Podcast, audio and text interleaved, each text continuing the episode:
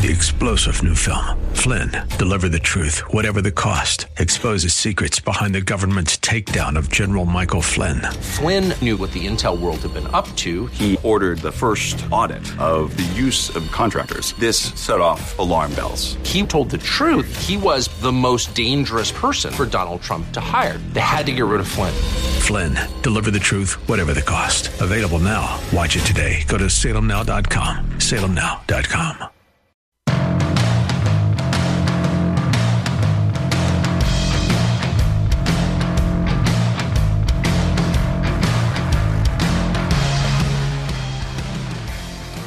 Well, I hope you had a great weekend.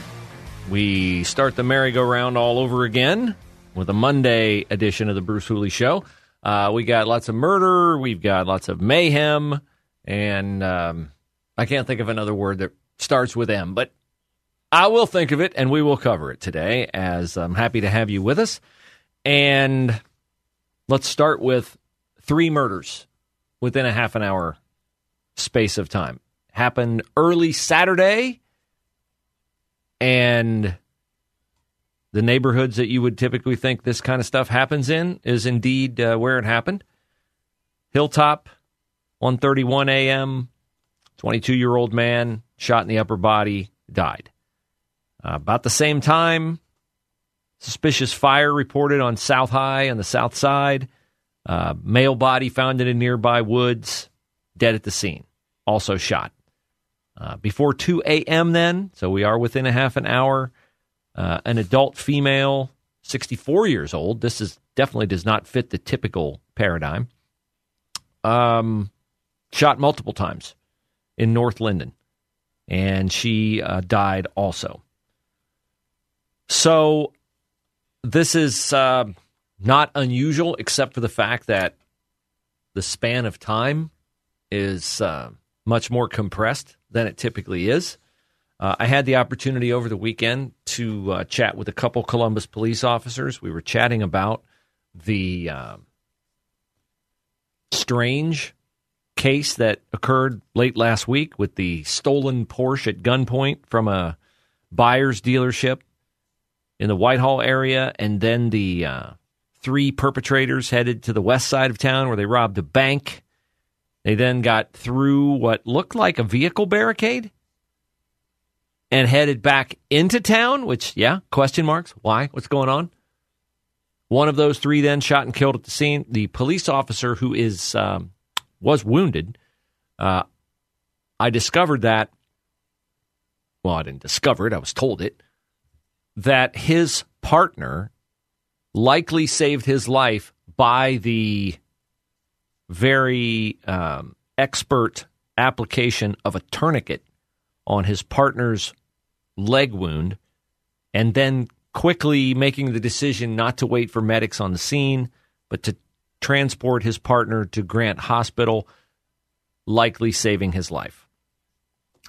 In the course of my conversations about that particular incident, I gained some insight into some other ongoing concerns in our city that don't make headlines, but that contribute to the headlines that we talk about far too often here as it concerns crime in and around the capital city. Uh, we've talked about the car theft problems time after time after time, the number of cars stolen in Columbus. There are two wrinkles on this that uh, officers shared with me.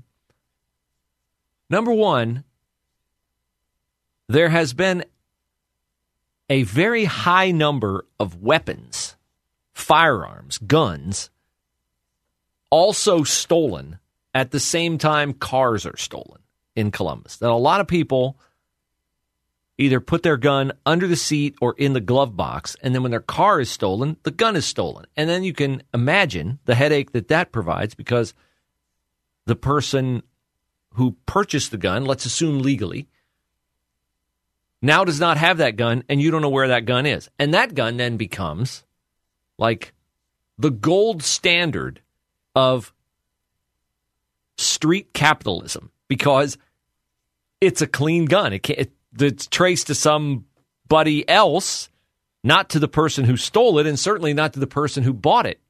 from the person who stole it, thus making it an attractive weapon to be used in the commission of a crime.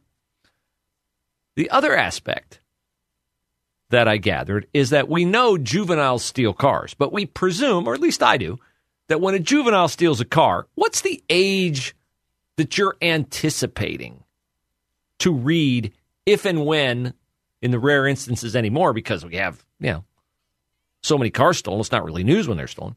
What's the age that you assume you will see when someone steals a car? Probably what? 16?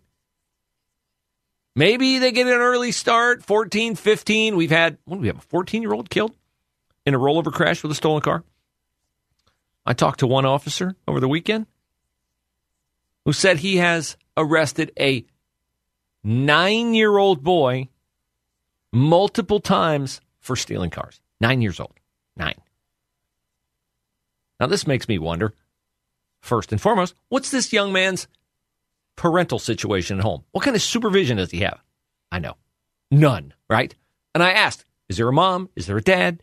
Is there a grandma, grandpa? Is there a sister, brother? Somebody's in charge of this kid? Didn't know. Didn't know. Because the kid provides no answers in that regard. So I read a headline about Council President Shannon Hardin, which, oh, by the way, there's one other thing I have to mention in regard to the uh, incident last week where we had shut down I 70 in both directions for multiple hours because of the shootout that took place near the Mound Street exit where the one suspect was killed and where the officer was wounded. Every officer I spoke with mentioned the same thing that I mentioned the very next day when I talked about it, and that is the completely different approach, the completely different aura, the completely different vibe given off in the aftermath of that tragic, dangerous situation's aftermath of a new mayor, Andrew Ginther, and a new city council president, Shannon Hardin, the fully supportive of cops Columbus administration. All the officers I t- talked to found that to be as transparently, ironically uh, untruthful as I did at the times that I heard the uh, politicians here locally try to bathe themselves in the glow of, oh man, our officers are great. They do such a great job. Yeah, one day a year we hear that. 364 days a year we hear how awful they are. Uh, speaking of Shannon Hardin, uh, he is featured in a story in today's Columbus Dispatch headlined thusly. And when I read this headline the first time, let's see if you have the same reaction. When I read this headline the first time, a question came to my mind, which, as a consumer of news, this often happens. I'll read a headline and I'll say, hmm, that makes me wonder if. That makes me wonder if the question I have in my mind based on that headline will be answered in the story that I am about to read. So here's the original headline. Max Filby is the reporter. I don't know if Max writes his own headlines. My guess is they're bleeding so much money down there at the dispatch, it's entirely possible that he does. But in the old days, we had copy editors, so I don't know. But somebody wrote the headline that says, Gun violence, so it's a lie, kills more black Columbus residents. Colon, here's what's being done to change that. Okay. So when I read this, the first thought I had was, you're going to tell me that black people are murdered at an astronomically higher rate than white people in the city of Columbus, which doesn't surprise me at all. That was what I would have anticipated because I read the headlines every day. I see the names, I see the descriptions of the victims, so I knew that to be true. That didn't surprise me. What did this headline make me wonder? Gun violence kills more black Columbus residents. Here's what's being done to change that.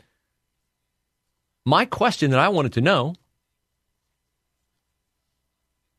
who is doing the killing? If we have an inordinately high number of blacks being murdered, and Max Filby's story says in Columbus, black people are 7.8 times more likely to be killed with a gun than a white person. So they're eight times more likely.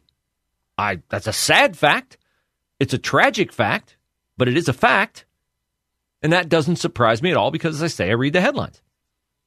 As of June 26, Max writes 53 of 78 people killed in Columbus in 2023 or 68% were black. Okay, now 68% of Columbus residents are not black, so this is an astronomically high percentage.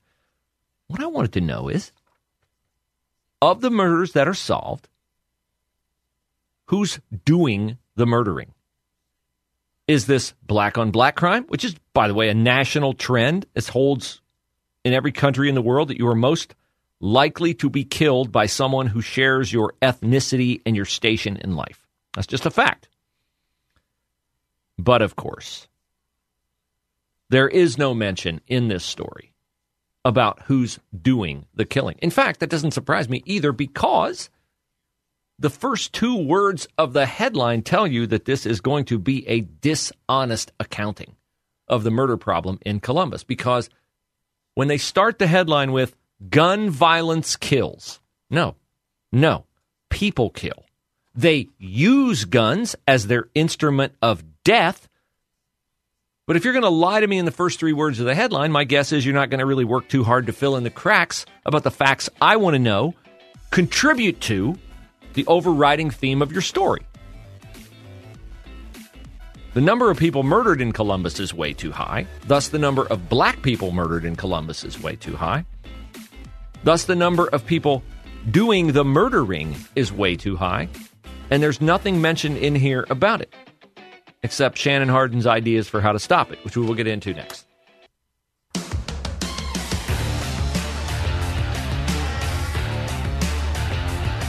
So, a violent weekend, the end of a violent week in Columbus. We had the shootout with the uh, three guys who stole a Porsche, uh, robbed a bank in West Columbus, drove back into town, shot it out with police uh, on the interstate, broad daylight. One of them killed, uh, one got away. He was arrested in Chicago. He was on his way to Turkey, uh, by the way. And I couldn't make up my mind uh, whether these guys were criminal masterminds or criminal idiots. I'm sure that when they're playing Grand Theft Auto, it works every time to steal a Porsche at gunpoint, drive across town to a bank, rob it, drive back into town, shoot it out with police, and get away. Uh, but it didn't work here, thanks to the good work of uh, the Columbus Police Department. And then this uh, Saturday night, early Saturday, within a half an hour, we had three people murdered in three different places in Columbus. Uh, Council President Shannon Hardin never one to let an opportunity to get his name in the headlines go to waste. Uh, jumps on the phone with uh, Max Filby of the Columbus Dispatch and announces that he is partnering with the NAACP in an attempt to connect people in Columbus neighborhoods with each other and the best steps they can take to stem gun violence, or more accurately, murders. Uh, he will include in his initiative uh, a pledge that Hardin and NAACP President Nana Watson say they plan to share and ask people to sign in the coming weeks. Oh man, I mean, once you sign your name, you're not going to shoot anybody. That's that'll end it. The pledge, Max Filby writes, will serve a way to encourage black Central Ohioans to take initiative in halting gun violence on Columbus City streets. So I read through this thing, and it's um, a way to act like you really care about an issue without really caring about an issue. Both Hardin and Watson, Max Filby, right, say the crime statistics, where blacks are uh, almost eight times more likely to be murdered than a white person in Central Ohio, they say those statistics are personal. Are they? Are they personal? How come the only time I ever get a statement from Shannon Hardin or ever hear from Shannon Hardin is when there's either a high profile murder, like in the short north, which we had to shut down all the food trucks and restrict parking and concentrate all our cops in the short north on a Saturday night.